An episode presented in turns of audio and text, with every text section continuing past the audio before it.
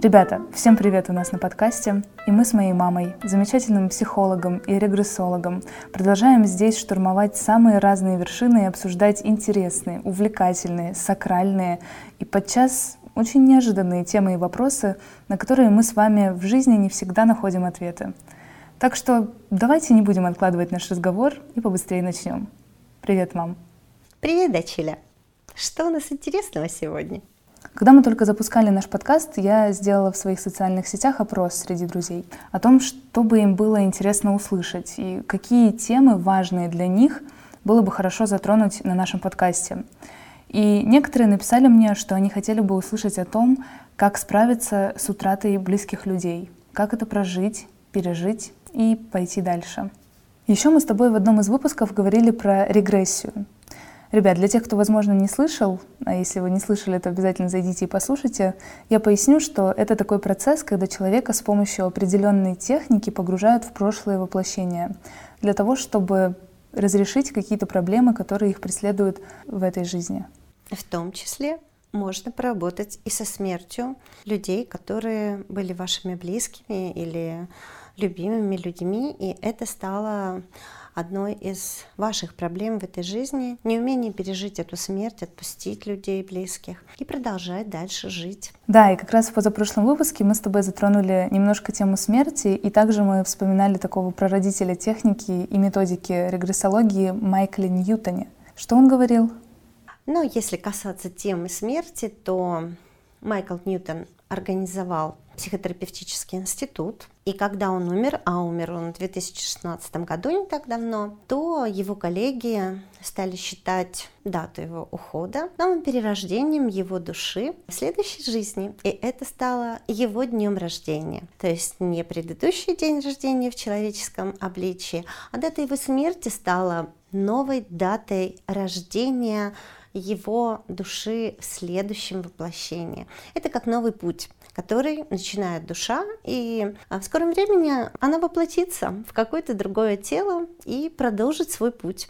Поэтому вот так можно рассматривать э, смерть близкого человека не как уход, вечный уход, страдания, боль, а как день рождения, рождение нового духа в новом теле, с новой задачей, с новыми испытаниями. И будем считать на более высокой ступеньке, нежели был человек до этого. И тогда уже это расширяет наше понимание смерти и делает ее более приемлемой. День рождения или уход? Есть разница? Да, и мне кажется, это очень близко разным философским и религиозным течениям и направлениям, когда люди празднуют в тот день, когда человек умирает. И мне это очень нравится. Я бы тоже хотела, чтобы у нас в религии люди не скорбили в этот день и не проливали такое количество слез, а как в баптистских церквях устраивали все вот это «Юху! Халилуя!» и пели, и праздновали, и в каких-то ярких красках все это происходило. Но ведь это все не просто так, и поэтому у нас очень много религий на Земле, Конечно. и каждая, она каким-то образом, так или иначе, относится к смерти. Не все общества устроены таким образом, что смерть это уход за какую-то черту, и это страшно. И, например, в буддизме подготовка к смерти считается самым важным делом человека. То есть он всю жизнь, можно сказать, да, готовится к смерти. И то, как он шел, какие поступки совершал, чего он достиг. То есть вот мы об этом не думаем, мы просто живем, как мне говорят очень часто мои клиенты, а вот там просто не живут. Они понимают, что они пришли для чего-то, в том числе встретить ее другим, нежели ты родился, и сказать, я прожил достойно. Вот как достойно мы сейчас разбирать не будем, но вот буддисты именно готовят себя к смерти своей собственной жизни. А вот, например, Бусида, смерть, угроза, которая сопровождает самурая всю его жизнь. Я как раз хотела вспомнить про самурайскую культуру, что у них-то вообще-то вся жизнь — это путь одинокий путь. Когда это именно действие сопровождает самурая всю жизнь, то он как будто бы всеми своими подвигами, всей своей жизнью, опять-таки, борется со страхом смерти. И когда он подходит к смерти, это не означает, что он ее не боится. Может быть, ему страшно в этот момент наиболее всего, но он преодолевает, пересекает этот порог, и он становится выше смерти. И очень важно, с какими мыслями ты уйдешь из этой жизни. Потому что, ну, как бы считается, что именно отсюда пойдет твое следующее воплощение. Да, я слышала про Бусида, знаю, что это такой кодекс чести самурая, в соответствии с которым он живет. Да, но вот однако в современном обществе потребления страх смерти продолжает подсознательно действовать вплоть э, до отрицания ее существования. Такое у нас из-за так как бы уже произошел. И мы всегда начинаем разговор о теме с какого-то определения. Все как всегда, дочь. Ну, я бы сказала, что смерть — это процесс, когда душа расстается с телом, и когда происходит некая трансформация. Ну да, ну для тебя, для многих людей это просто гибель, кончина, полная остановка биологических, физиологических каких-то процессов, я бы сказала, жизнедеятельности человека. То есть вот все закончилось, ничего уже тело твое оно сделать не может, разум не думает, душа не чувствует, как говорится, тело не действует. То есть все функции организма, они прекратили свое существование. Да? И смерть всегда несла отпечаток таинственности и мистичности. Но если мы уже вот как бы перешагнем 20 век, когда у нас ученые много сделали для того, чтобы все-таки исследовать смерть, Майкл Ньютон опять-таки появился, и другие люди, э, которые открыли регрессию, и как бы вроде бы приоткрыли немножечко завесу над мистичностью, но при этом таинственная смерть все равно остается для человека, потому что никто вот так воочию не знает, что же там у нас происходит. Наверное, только люди, которые побывали в коме, могут иногда рассказать, что там происходило. Ну и то это очень редко случается. Ну, неизбежность, непредсказуемость, э, неожиданность, подчас э, какие-то незначительные причины, которые приводят к смерти человека, они выводят само понятие смерти за пределы человеческого восприятия. Согласись, никогда человек не готов к смерти. И никогда не готовы люди, которые находятся с ним рядом.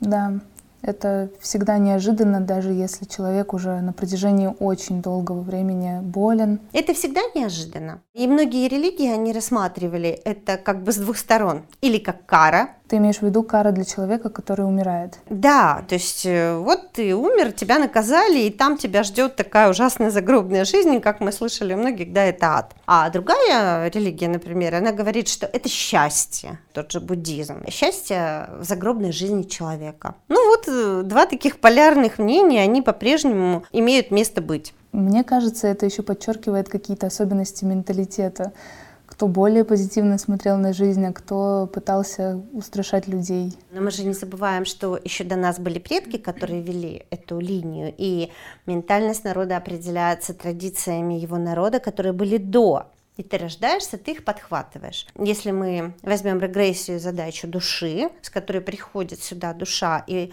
внедряется в какое-то человеческое тело, то Соответственно, она знает, какую религию она выбирает, к какой религии будет относиться этот человек. И с этим тоже иногда связана задача души, путь человека, и он его должен пройти с честью. У нас есть некоторая привилегия в сравнении, например, со всеми биологическими видами, которые живут на Земле. В основном все виды, они умирают, когда борются за существование. Не хватает еды, не хватает территории, кто-то сильнее. То есть сказать, что вид стареет, да, он может стареть, но он очень часто не доживает до своей старости. В общем, дарвиновский закон про то, что выживает сильнейший, он всегда работает и продолжает свое существование. И у человека вот такая привилегия все-таки умереть от старости есть. Да, конечно, она тоже не для всех приемлема, потому что мы также боремся за территорию, у нас также есть войны, и человек также может погибнуть от недостатка пищи, воды, но при этом все-таки очень многие люди умирают от старости, потому что пришло их время, и многие, дойдя до определенной черты, они просто говорят, мы хотим умереть, потому что нам уже неинтересно жить, ушли те люди, с которыми мы общались, нет интереса жизни, нет энергии, начинают страдать от болезней. Человек просто превращается в живой труп, который лежит в постели, что-то ест, что-то пьет и, как говорится, обременяет себя и других. И тогда человек, он просто хочет уже смерти, он хочет уйти, потому что все закончилось. В его период жизнедеятельности он закончился.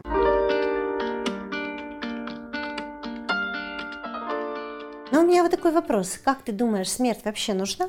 Пока у нас есть рождение, смерть, э, мне кажется, необходима, потому что все-таки шарик маленький, Хотя мы и так уже выросли до какого-то немыслимого количества на нашей планете. Если не ошибусь сейчас, то от 2 до 8 миллиардов поднялось за последние лет 70 населения планеты, что вообще какое-то запредельное число. Естественно, смерть, она, она нужна, и это эволюция определена смена поколений, как ты правильно и сказала. И поэтому пока у нас э, будет происходить это, то естественно, смерть будет забирать э, старых людей или молодых людей, души которых выбрали умереть в молодом возрасте, пройдя определенный свой путь и получив определенный свой опыт, переродившись уже быстрее в следующем теле с какой-то новой задачей. Да, как раз с точки зрения перевоплощения говорят, что смерть — это такой очень быстрый способ перешагнуть через несколько ступеней сразу и вернуться сюда быстренько за новым опытом. Но только в том случае, я бы добавила, когда ты выполнил свою задачу. Конечно, иначе ты возвращаешься с тем же. Но здесь мы можем немножко просветить наших слушателей именно о том, что войны, которые ведут люди, это выбор душ, которые на самом деле, пройдя страх смерти, лишений, невзгод, отрекшись от своих каких-то мирных ценностей, перейдя совсем в другой разряд бойцов, защитников Родины и так далее, меняют мировоззрение а значит э, меняют и опыт своей души. Там, когда они погибают, то есть осознанно выбирают гибель, находясь в мире душ, и придя сюда в человеческое тело, они выбирают именно этот путь ухода, умереть. Сейчас многие, послушав, могут сказать, ну что за чушь, как э, душа могла выбрать э, вот так взять самой умереть.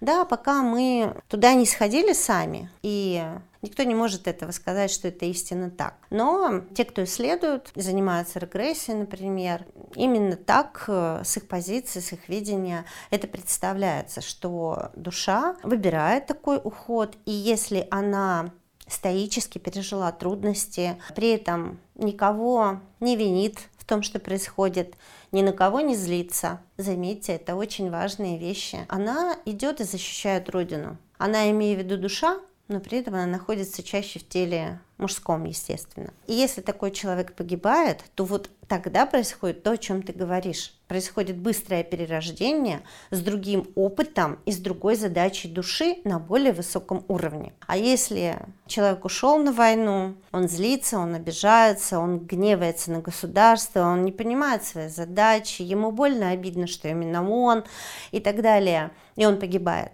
с этими мыслями, то задача души не выполняется. Он пришел, думая, что он выполнит свою задачу и уйдет как первый, а на самом деле он не был готов и просто ушел вот с такими мыслями. Ну, мне кажется, это применительно не только к войне, а вообще. Если он прожил, если полностью проработал все, что ему было дано, ведь э, судьба не всегда благосклонна к людям, и очень сложные перипетии люди порой переживают.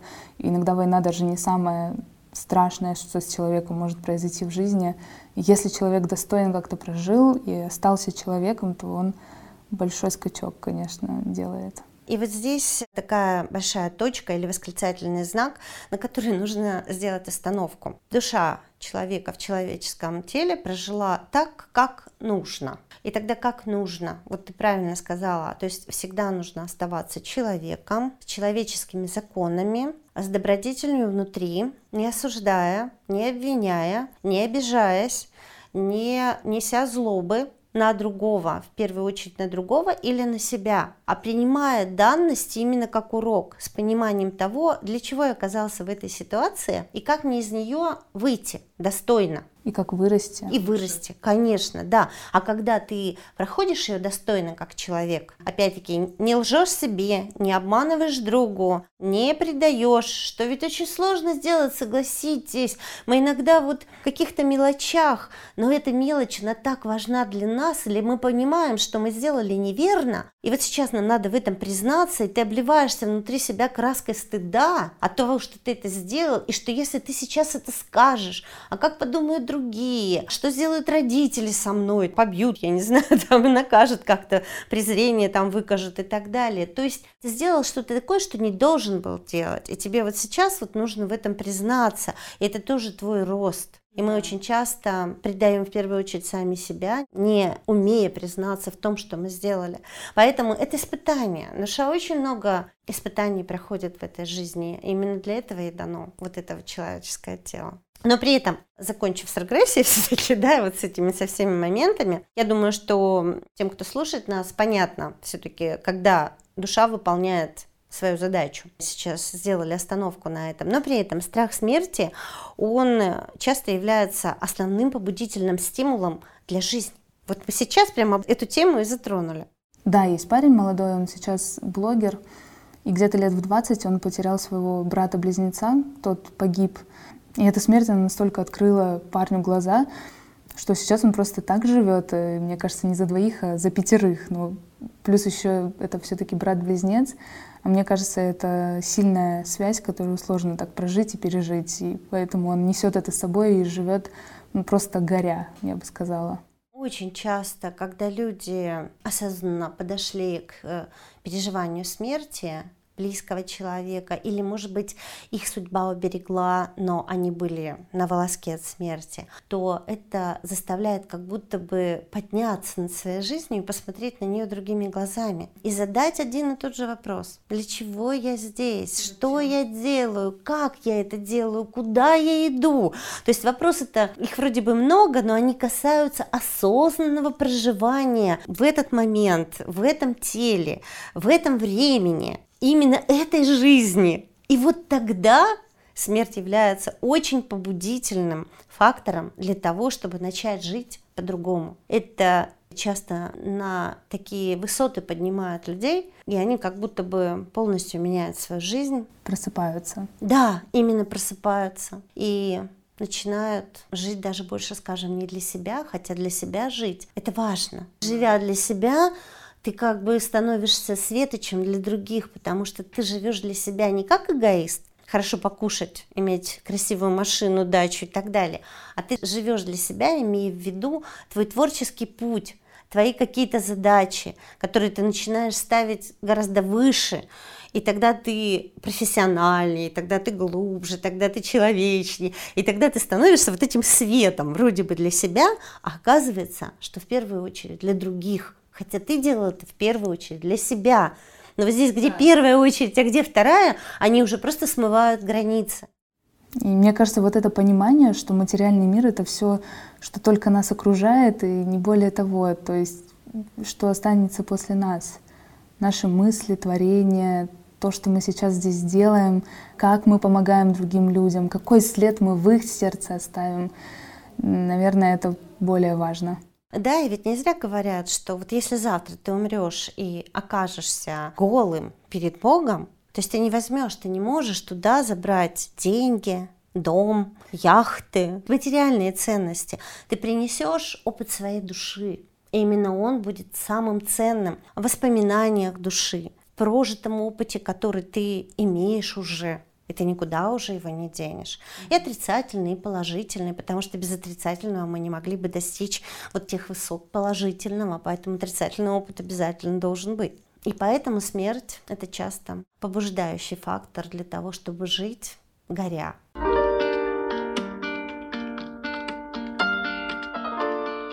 Как ты думаешь, а все ли люди воспринимают смерть одинаково в разных возрастах или как-то она меняется? Ну, это очень интересный момент, потому что иногда мне взрослые задают такой вопрос. Вот у нас умер, например, дедушка, или бабушка, или мама там, да, или папа, и надо ли брать ребенка с собой на похороны? А, ну, мне кажется, у детей вообще совсем другое отношение, нежели у взрослых, потому что ребенок, он смотрит, во-первых, не так зашоренно, а во-вторых, он еще немножко помнит то, что с ним было до его рождения.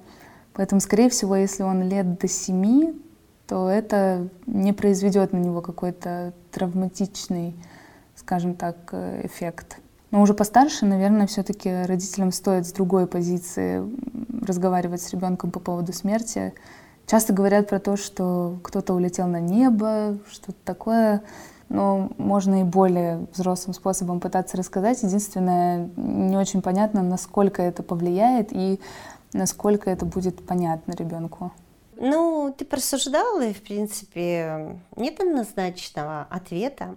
Здесь нужно смотреть от ситуации в семье, от взаимоотношений с ребенком, от восприятия ребенком этого человека. Да, То есть очень много всяких нюансов, но при этом вот в психологии считается, что до трех лет дети еще не осознают этих всех вещей, то есть не понимают, что такое смерть. Вот 3-5 лет они уже воспринимают смерть как временное или такое обративное явление, когда этот человек может прийти. Они могут ждать, спрашивать, а где там этот человек. Да вот начиная с возраста 5-8 лет, ребенок начинает понимать уже необратимость смерти и ее неизбежность, э, что все мы когда-нибудь умрем. Но это еще не воспринимается. Взрослый этот человек не понимает, как это умрем. Вот, ну, он понимает, что все, вот завтра послезавтра там, да, вот он стареет, и его не будет. Но что же там-то все-таки будет? Помнишь, мы говорили, что мистический покров, он снят был, как мистика, смерть, но при этом таинственная смерть, она никуда не уходит. Для ребенка, естественно, 5-8 лет. А куда уходим? А где мы? А как мы?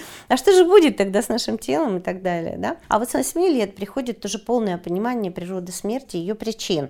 То есть у ребенка уже могут складываться определенные причины, там, болезни, старости. Знаешь, я тебе могу сказать, я, я тебе уже, по-моему, говорила, когда я была в возрасте где-то примерно 12 лет, я смотрела на тетенек и думала, ну как так бывает? Они же тоже когда-то были девочками. Как? Как это происходит? Девочка. Потом вот она стала взрослее, потом вот еще взрослее, и вот она уже тетенька какая-то полная, грузная, ходит, переваливается, а потом она уже бабушка. Ну как это вот такая трансформация происходила? То есть в 12 лет я не могла этого осознать и понять, как вот это вот из гусеницы бабочка, а потом просто хоп и все, и уже ее нет.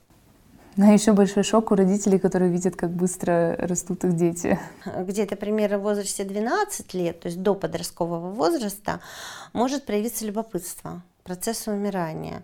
Если умер близкий человек, то у вот подростка может появиться желание умереть, чтобы присоединиться к нему. И почему, например, часто в подростковом возрасте это возраст, считающийся очень сложным. Очень важно, уважаемые слушатели, чтобы подросток занимался чем-то интересным для его души, для развития его личностных качеств, не сидел у компьютера, не играл много в игры, и у него не было свободного времени много. Именно потому, что в этот момент приходят мысли, какой я, куда мне двигаться, как мне жить, какие отношения. То есть это возраст, когда ребенок начинает чувствовать взрослый мир гораздо больше и острее, чем он чувствовал его до этого. И ему хочется иногда попробовать, испытать себя. Поэтому очень часто в этом возрасте возникают мысли о суициде.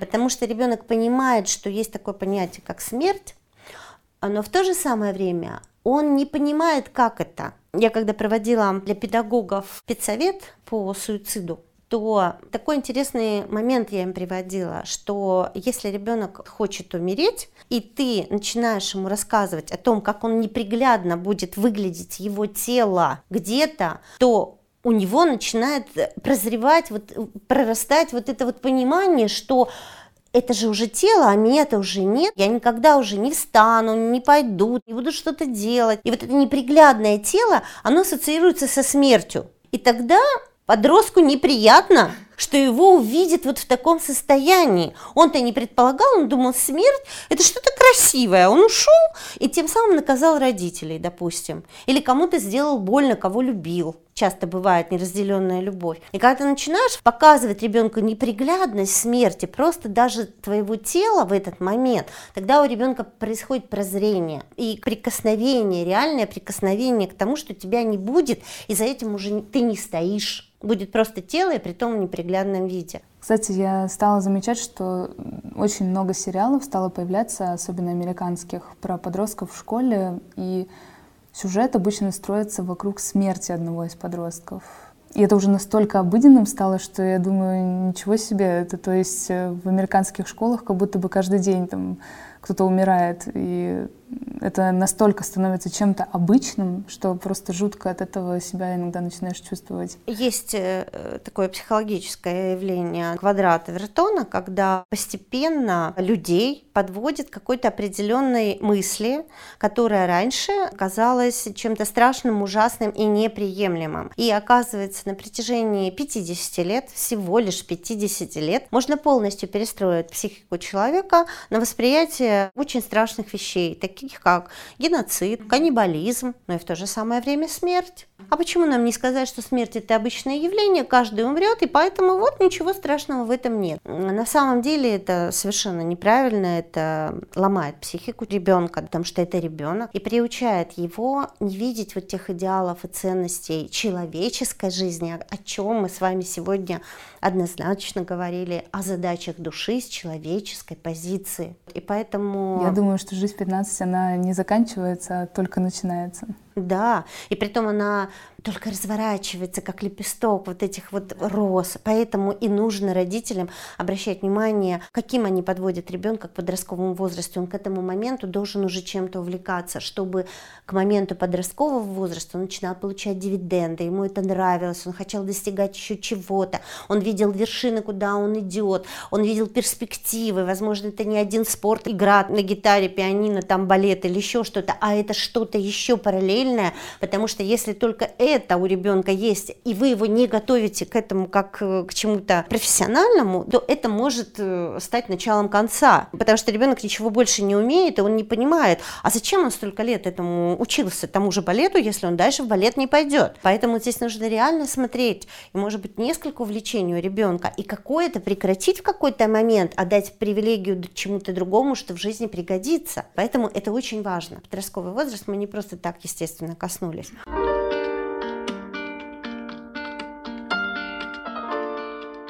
Когда ты спросила про то, как дети относятся к смерти, у меня еще возник вопрос, как вообще правильно говорить с подростками о том, что произошло. Подростки полностью понимают явление смерти, как и взрослые. То есть уже к 15 годам у них четкое осознание и понимание. То есть подростковый возраст у нас где-то примерно с 12 до 15. 15 и дальше 16, это уже переход, начинается юношество. Говорить нужно так, как э, можно было бы рассказывать и, и говорить со взрослым человеком. Но практика показывает, что родители очень часто не готовы к таким моментам. И что советуют психологи? Ни в коем случае не замыкаться в своем горе. То есть взрослые переживают по-своему, ребенок переживает по-своему, а внешне они делают э, вид, что как будто бы ничего не произошло, хотя у обоих внутренний надрыв такой, что они не могут просто не есть, э, не пить, не работать, потому что эти переживания не зашкаливают. И тогда наоборот, нужно объединиться в этом горе, нужно обнять ребенка, обязательно ему сказать, что не держи это в себе, и я тоже не буду, мне очень больно, мне очень плохо, что там папа или мама, бабушка, дедушка ушли, ушли, и нам это нужно пережить вместе, и можно вместе поплакать. То есть особенно это важно в первые моменты смерти, когда она еще настолько остро проявляется, как нехватка этого близкого человека. И тогда можно плакать, можно горевать, нужно вылить вот это горе, а не держать его внутри. Почему говорят, что вот не плачь, да, а застыл как глыба. И тогда человека может рвануть очень сильно. С детьми обязательно, если у них была тесная связь с умершим, обязательно нужно разговаривать об этом, вспоминать что-то вместе, да, говорить об этом. И при этом это постепенно уходит. А дальше мы замещаем и начинаем вспоминать радостные события, которые были связаны с этим человеком. Mm-hmm. Потому что душа, которая ушла, она не хочет, чтобы по ней горевали, она сделала свой выбор. И для нее это важно, чтобы этот выбор был принят. И тогда она не будет здесь метаться, страдать и так далее. И вот эти вот 9 дней, 40 дней, которые мы находим, да, когда она проходит по этим ступеням, блуждает в коридоре забвения, и тогда для нее очень важно, как луч света, когда мы вспоминаем добрые какие-то вещи с нежностью, с радостью, что этот человек был, что он столько дал, что с ним было так хорошо, прекрасно там и так далее, и отпускаем постепенно отпускаем. Душа тогда спокойно уходит, потому что она видит, что люди, которые остались, они справились, у них осталось теплое воспоминание, душа за это благодарна. То есть не забвение, а воспоминание. Это нормально. Она спокойно может уйти. При этом связь с этой душой нас, живущих, она никогда не ослабевает. Мы всегда можем, как говорится, вспомнить. Не запрещать себе думать а вспомнить, прожить это, дать возможность этому. И тогда со временем это все постепенно, как говорится, уйдет, успокоится, и наш надрыв пройдет. Так что таким образом, да, переживается смерть. В целом тут и ответ на вопрос э, для взрослых о том, как прожить этот момент. И взрослым, и детям, в принципе, одно и то же нужно. Нужно сопереживание друг друга а не разделение и замыкание в своих эмоциях по поводу проживаемого чувства. Да, и больше, наверное, говорить об этом друг с другом и проговаривать. И проговаривать, естественно, сначала это будет с печалью, потому что жалко-то себя, потому что этого человека уже рядом нет, и ты не можешь с ним, как говорится, выстроить те отношения, которые были выстроены. Но постепенно нужно просто понимать, что жалость, она уходит. Ты принимаешь на смену этому, приходит светлая грусть от того, что нет. А дальше уже, как говорится, ну, спокойное принятие этого. Это ступени, которые переживает каждый человек. Ну да, те самые пять стадий, как и везде. То есть мы можем проговорить эти эмоции, но, может быть, есть еще какие-то способы справиться со смертью близкого человека?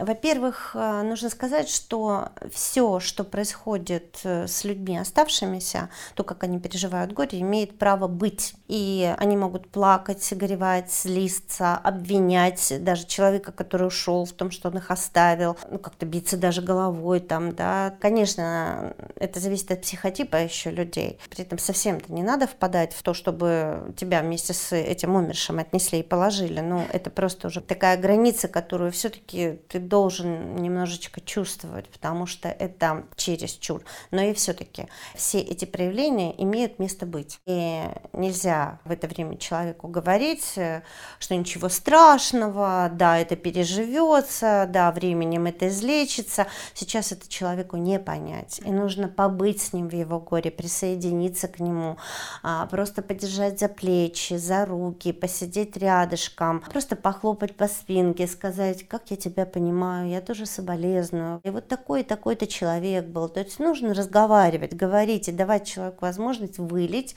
вот это свое состояние. Это первое очень важное, что необходимо сделать. Если, например, людям хочется дальше почитать своего какого-то любимого человека, то, может быть, какие-то собственные ритуалы, зажжение свечей, сбор близких людей, разговоры об этом человеке.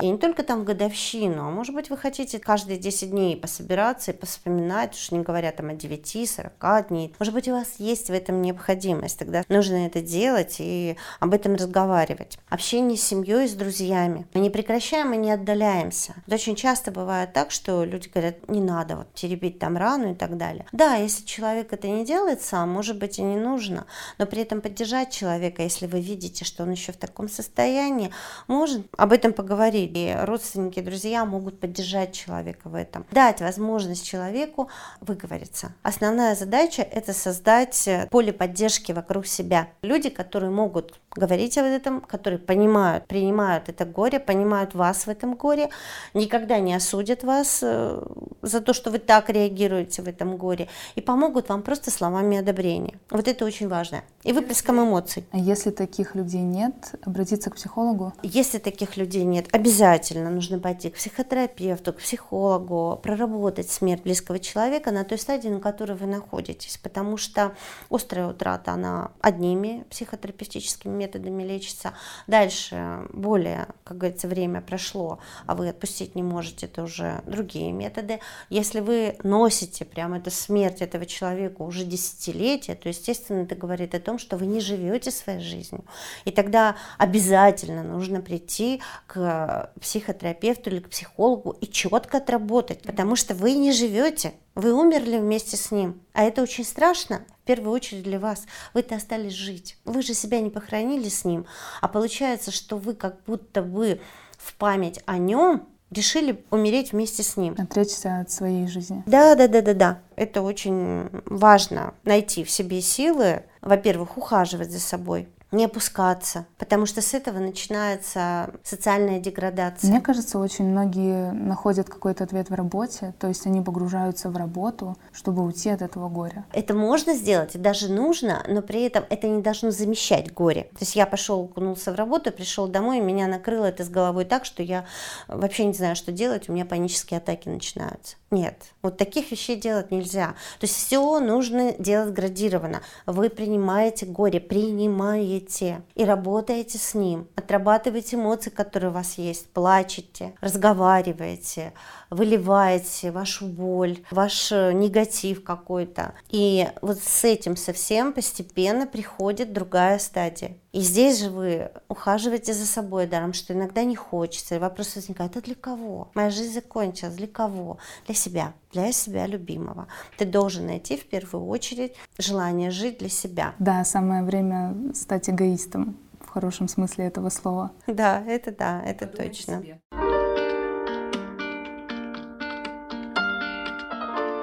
Если у вас все-таки есть такие признаки затянувшейся уже депрессии, погружения в смерть близкого человека, то вам необходима профессиональная помощь. То есть что может являться признаками того, что вы остались смерти этого близкого вам человека? Вы можете испытывать очень глубокую печаль и чувствуете, что жизнь утратила смысл, о чем мы сказали. Вы можете перестать ухаживать за собой. Вы начали опускаться социально и деградировать. Вы ничего не читаете, ничего не смотрите, ни с кем не общаетесь, а вам не хочется вообще ничего делать. То есть вы обесточены. Соответственно, это тоже один из признаков. Вы теряете интерес к тому, что вам когда-то нравилось, чем вы увлекались, в том числе в профессиональной сфере. Вы избегаете общественных мероприятий. Если вы были раньше такой звездой, то сейчас вам никуда не хочется идти, ничего не хочется делать. Если у вас проблемы начались со сном, с пищей, вы очень сильно похудели, вы осунулись, вы плохо спите, вы все время прокручиваете в голове вот эти вот мысли этого сильного какого-то переживания по поводу ухода, то это уже звоночки, когда ваша психика скоро не выдержит такого напряжения. Опять-таки,